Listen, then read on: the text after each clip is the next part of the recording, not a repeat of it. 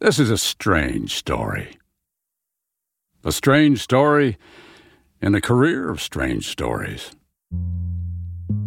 It began in a little town in Missouri, a place called Troy, where people can live in what feels like country and still spend their days working an hour away in St. Louis. Quiet here, lots of elbow room.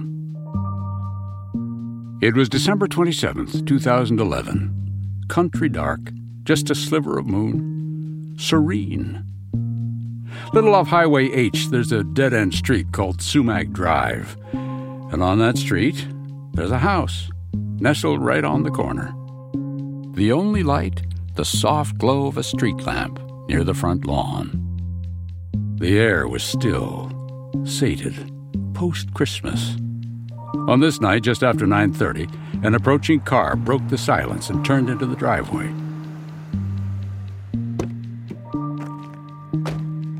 A man stepped out. 40 something, dark hair, slight gut, orange t shirt, blue jeans. He walked the short, shadowed path to his porch and opened the unlocked door of his home. Lincoln County 911, what is the location of your emergency? Hello? Hello? Yes. Okay, who am I speaking with? My name is Russell Faria. Russell, what's going on there? I just got home from a friend's house, and, and, and my wife. 911 calls come in all flavors, calm to crazy. But this one?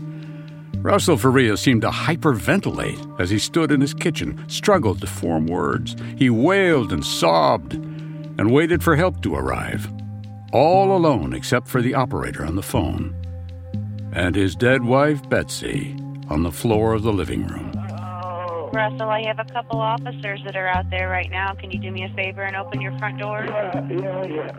Okay. It's, it's unlocked. It's unlocked. Okay, well, good luck to you, honey. Okay? All right. okay. Bye bye. Picture a smooth stone in the palm of someone's hand. That's Russ Faria's 911 call. Now picture someone throwing that stone into placid water. Watch it bounce. One, two, three times. The ripples traveling this way and that. When Russ Faria hung up the phone, he had no way of knowing. Just days later, he would be charged with murder. He couldn't see the ripple effects this event would have, not just on his life, but many others, including my own. I'm Keith Morrison. I've been a correspondent for Dateline NBC for a quarter century, so I've seen devious. I've seen evil. But this? This time, the ripples splashed up against us. Against me a little, but mostly my producer, Kathy Singer. But before we get to Kathy, I have just one question for you.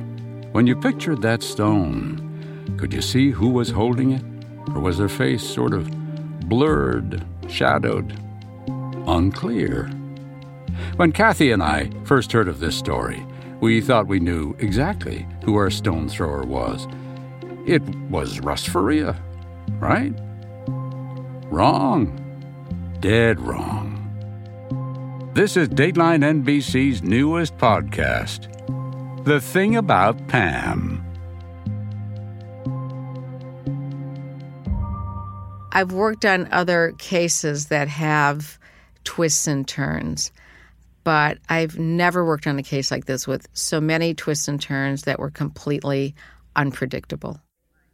My name is Kathy Singer. I've been a producer at Dateline for 25 years and counting. I first heard about this story when, right after Thanksgiving 2013, our office uh, received a, a, bunch of messages on Facebook about this guy, Russ Faria. Looked like he, he was just convicted of killing his wife. I got called by somebody at our office at 30 Rockefeller Plaza, where Dateline is based. Can you look into this? So I called the lawyer and I said, I was kind of cynical. I'm like, okay, so your client didn't kill his wife. Do you know who might have? And he says, Yes.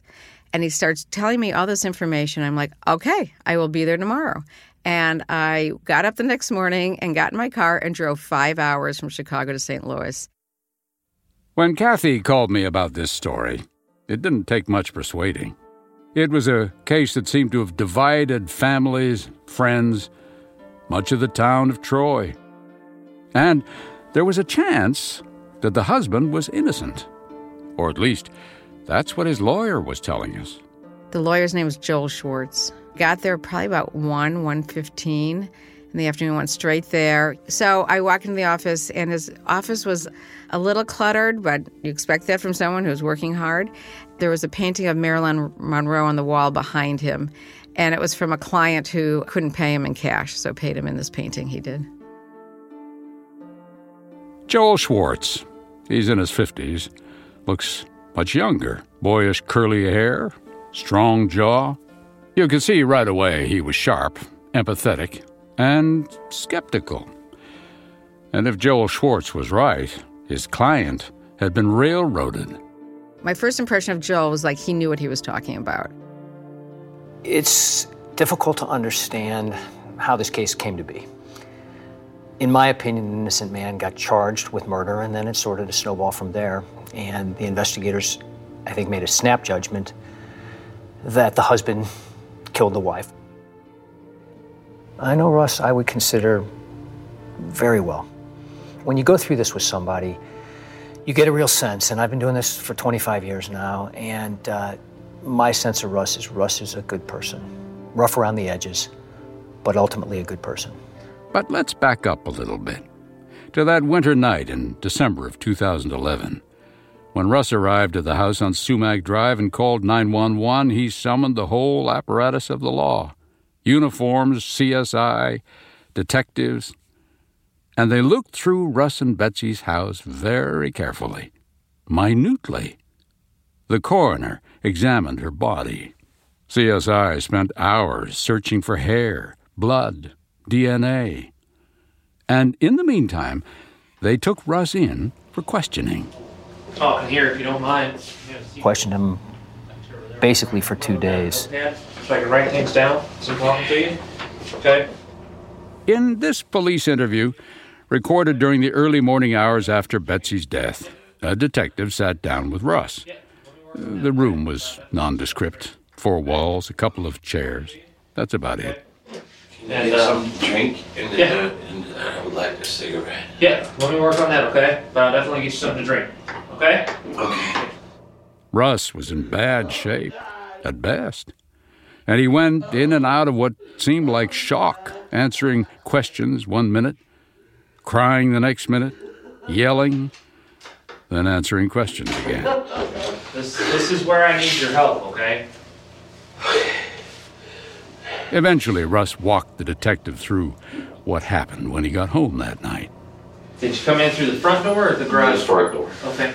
Through the front door. Okay. And I was putting the dog food down and taking my jacket off when I saw saw saw Betsy. Okay. And I fell down. Then I was looking at her and she wasn't moving. she wasn't moving.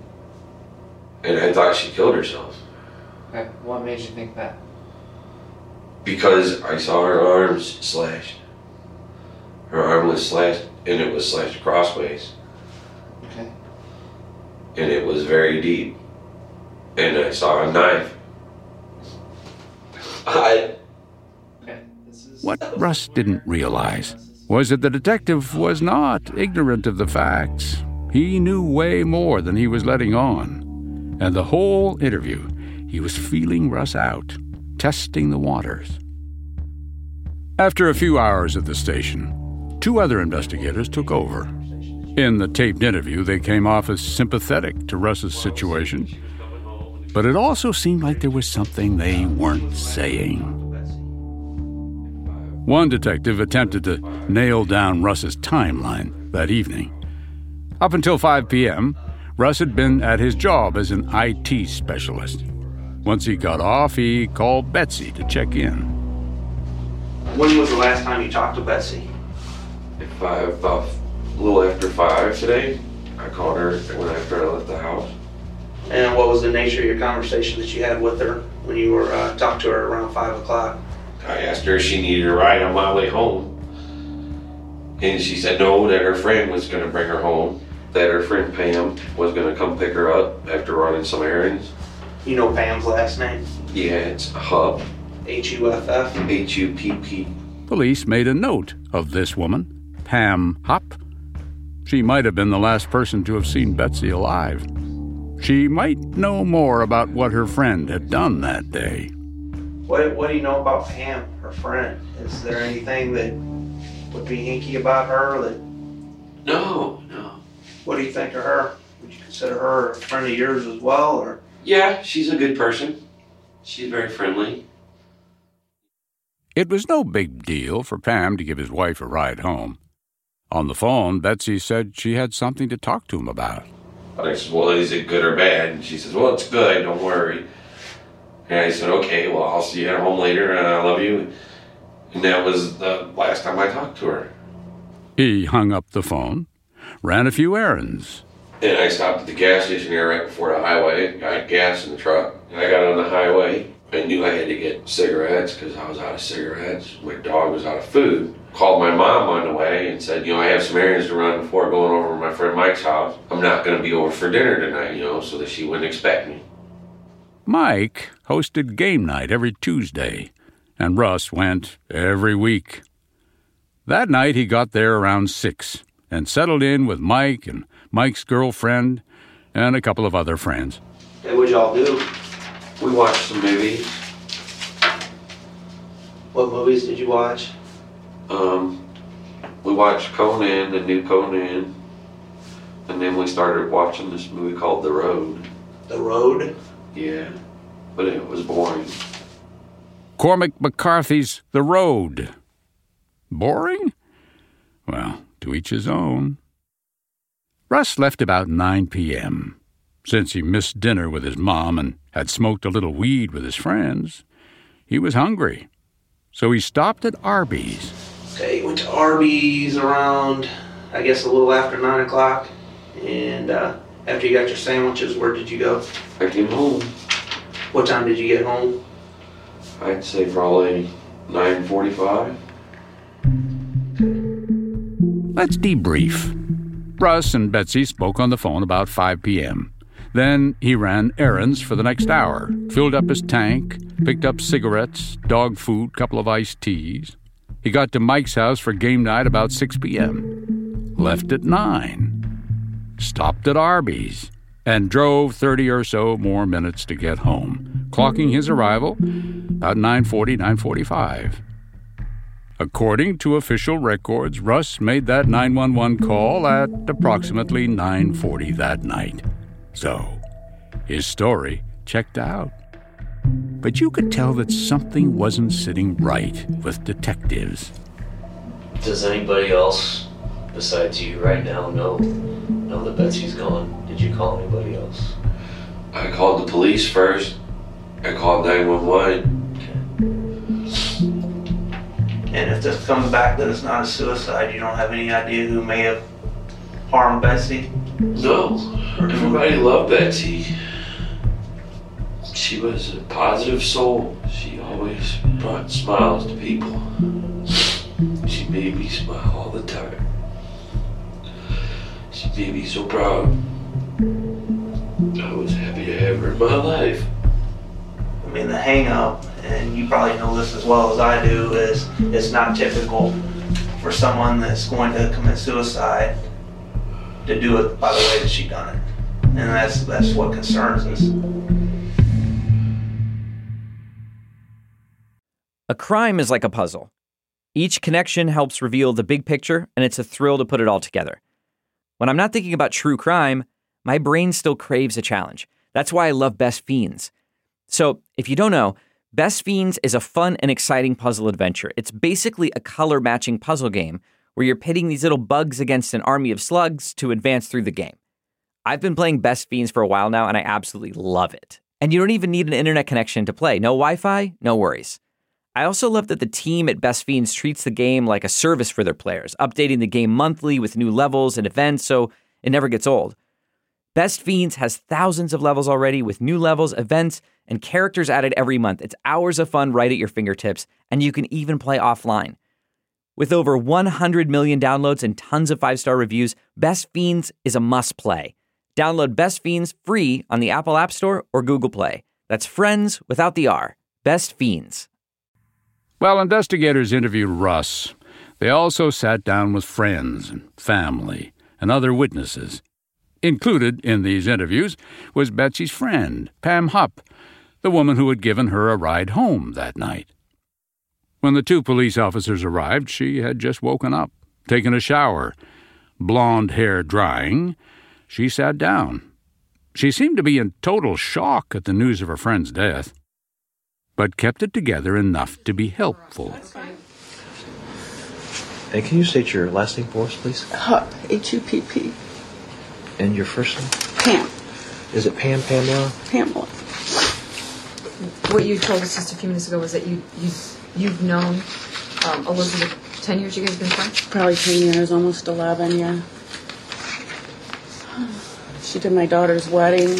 She's a DJ, and we saw each other almost every day.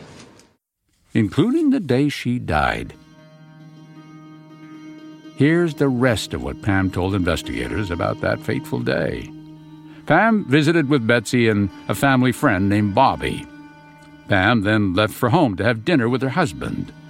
But she promised to pick Betsy up from her mother's house later that evening. She was happy to drive the 30 minutes out of her way to give her friend a ride home. She said pick her up between 5 and 6 and she would be ready to go. And she said she didn't have any more clothes or anything with her. She'd been here, I guess, all weekend or something. At her mom's house. Her mom's house. How come she was staying the weekend at her mom's house? A lot of it she didn't like to drive, and a lot of it she didn't like going home. Why didn't she like going home? A lot of it was her husband. They had been separated, gosh, six, seven times off through the years that I've known her. That wasn't good. That didn't look like a woman happy with her home life or her marriage. This is the point at which police began hearing a very different version of Russ and Betsy's relationship. He's not the most. He's kind of not nice verbally to her, you know, so he makes us uncomfortable sometimes. Have you heard him not be nice to her? verbally? Oh, yeah. But through the years, Pam said, she had heard enough about Russ to make her skeptical.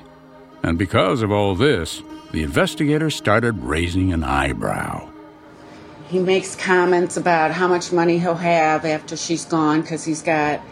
This is what she said. I don't know for sure. I've never seen their financials, but he's got life insurance on her at work. She's got life insurance. Pam continued to give police all this new information. She even knew about the good news that Betsy had wanted to tell Russ. Turned out that Betsy had decided to propose that they move in with her relatives and rent out their home in Troy to save money. But Pam told the cops her friend was very nervous about how Russ would react. And she goes, Okay, well, I tell him, but I'm telling you right now, he's going to get very angry. So she had already approached him with the idea?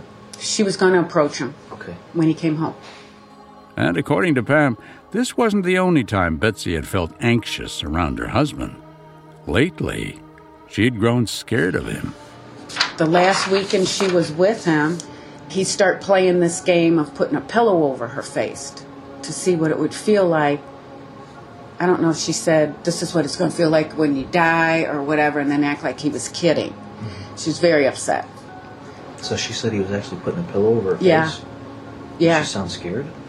Oh, yeah. Very scared. While Pam was giving investigators intimate details of Russ and Betsy's marriage, Russ was getting grilled by investigators. They asked, would he take a polygraph test? He said, sure. After it was over, they went over his results. All right. How do you think you did? Had to pass. You had to pass. Okay. Well, remember whenever I was talking to you before the polygraph examination, I said in order for you to pass this test, you're going to have to be 100% honest with me. Yes. You were not 100% honest with me. I do this for a living. You were not 100% honest with me. I don't want to drag this thing out forever, okay? The fact of the matter is, you stabbed Betsy. No, I did not. I wasn't even there. And so this kind of verbal tennis match began. Russ denied, denied, denied. Didn't change his story. And in return, the detectives pushed harder. They brought up Betsy's news, how she'd wanted to rent their home and move in with family. She never mentioned that to me. Well, that was the news that she wanted to share with you when you got home. I never got a chance to hear it. The first time I heard about it was when you told me. Russ stayed surprisingly cool through all of this. But the cops kept pushing. They confronted him with Pam's pillow story. Well, how many times did we practice putting a pillow over her face and suffocating her and telling her this is what it would feel like to die? How many Never times did that. Why would her friends tell the police that you'd done that and that she was scared? She had no reason to be scared of me. She's never been scared of me. For 40 minutes, police tried to get Russ to confess. You got home, you got in a fight, you pulled a knife and you stabbed your wife multiple times and killed her. No, I did not do this. This is what everything points to. I didn't do this. I'm telling you what happened. I didn't do it. I am telling you the truth. That story is not correct. I know what I know, and I know that I did not do it. I did not do it. We know how she died. I did not do this. We know who did it. I did not do this. And that's the only thing that we got to figure out is the why. I did not kill my wife.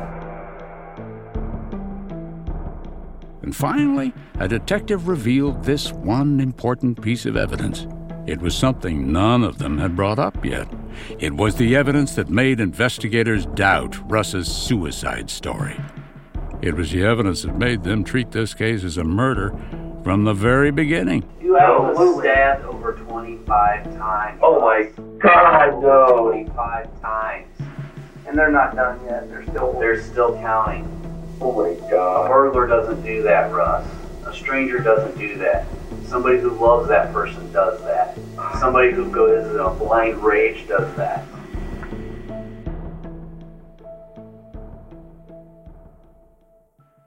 Terrible words. They're still counting. That would be the coroner, who by then had finished counting. Betsy had been stabbed 56 times, many of them after she was already dead, wounds all over her body. So, how could Russ have possibly thought she killed herself when he found her? Police suspected he must have known that she hadn't. I want. I want a lawyer right now. I want a lawyer. Investigators let Russ go, but not for long. On January 4th, 2012, eight days after Betsy Faria was found dead in her living room, Lincoln County law enforcement arrested Russ Faria and charged him with the murder of his wife. He maintained his innocence. When we started researching this case, it became clear to me that that 911 call was one of the main reasons why investigators zeroed in on Russ. The fact that he had said his wife killed herself when she had 56 stab wounds and a knife sticking out of her neck. We heard that phone call and wondered how that could be. Actually, a slight digression, but an interesting story. When we first did a TV report on this case, and hmm, we've done four so far, we asked viewers to weigh in about that call. Lots of viewers tweeted they thought Russ was faking his emotion and tears. Like here. Listen to this part of the tape. It's laying right next to her. It's in her neck. Okay.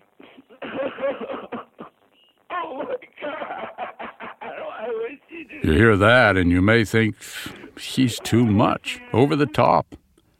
But we've been covering these stories a long time, and it's not always so clear cut. Kathy can explain. What's funny about 911 calls is you think, oh, you can tell if someone's being real or not. And he is like over the top sobbing, and it sounds legitimate. I mean, but some people can fake that really well. I've had uh, one story in particular where a young man was in bed with his fiance, and his mom was visiting and staying in a bedroom across the hall, and somebody came into their house and got into the bedroom and shot the young man to death. And both his mom and his, the fiance called 911, and they were so calm. And the mom called and she says, Someone's been shot. And the 911 operator says, Who? And she said, My son. And she had nothing to do with it. In fact, the fiance also called and was very calm, but the police looked into them a little bit because they were just ridiculously calm. Do you think, oh, I can tell someone who's real or not, who's really telling the truth, and they call 911 call. But both this woman about her son being murdered and Russ calling about his wife had completely different reactions. And so what I've learned from that is you can't really tell. And Russ's lawyer, Joel, had a different interpretation of that call. Of course, he's biased. But when I asked him about it, he said two things stuck out to him the first time he heard it. Number one, her wrist was slit deeply and the knife was in her neck. Although there was 56 wounds, those were the only two visible to the naked eye, somebody walking in and looking at the woman. Her shirt, her pants covered every other stab wound. I think the person calling this in as a suicide is not somebody who committed the crime, but somebody who had no idea. The other reason is because, unfortunately, Betsy had been despondent in the past and had attempted suicide at least approximately two or three times. According to Joel, Betsy had once attempted to cut herself with a knife, and Russ intervened. Another time, she was stopped by a police officer on a bridge and checked herself into a psychiatric institution. So, as Joel viewed it, she'd tried to hurt herself a few times. And this is where the story gets complicated. Mainly, what was her reason for wanting to kill herself? Betsy was, from all accounts, a very happy, gregarious person, notwithstanding the diagnosis of cancer. Betsy Faria had been diagnosed with breast cancer in 2010. After a year, it went into remission, and she and Russ decided to invite friends on a celebration of life cruise. And then in 2011, just before the cruise was to set sail, there was news and it was bad. Betsy's cancer was back, and it was stage four. The doctor said she might have a few years, but that, regardless, it was terminal. So, did they cancel? Did they crawl into a hole? Did she simply wait to die? No. Betsy announced that the cruise was still on, just as planned. And they played and laughed as she swam with the dolphins. They made love. And then the couple and their friends left behind the sunsets and waves in Cozumel, Mexico, and came home to a colder, darker place. Betsy resumed her chemo treatments. Russ went back to work. The snow fell, the holidays arrived, and then came the night that Russ turned the handle, put down the dog food, and took off his jacket. He couldn't fathom that somebody else would have done this to her because she was the type of person who simply didn't make enemies and have enemies. Everyone loved her.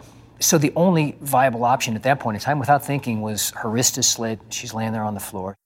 She must have done this.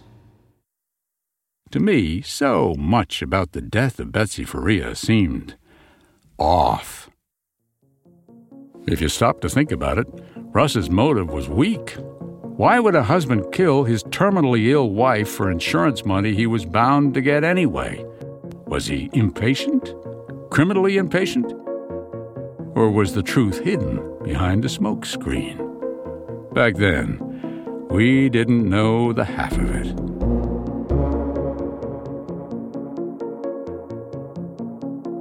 Next time on The Thing About Pam. The prosecution makes its case against Russ Faria. Meanwhile, Russ's attorney says there is another suspect, one close to the case. The Thing About Pam is brought to you by Dateline NBC. From Dateline NBC, Kathy Singer and Christine Fillmore are producers. Jackie Montalvo is the associate producer. Susan Nall oversees our digital programming. Adam Gorfain is our senior broadcast producer. Liz Cole is our executive producer. David Corvo is our senior executive producer. At NBC News, Steve Lickteig is the executive producer of podcasts, and Barbara Raab is the senior producer of podcasts. From Neon Hum Media, Mary Knauf is the producer. Natalie Wren is the associate producer. Catherine St. Louis is the editor. Jonathan Hirsch is the executive producer. Sound design and mixing by Scott Somerville. Additional mixing by Menaka Wilhelm. Original music by Andrew Epen.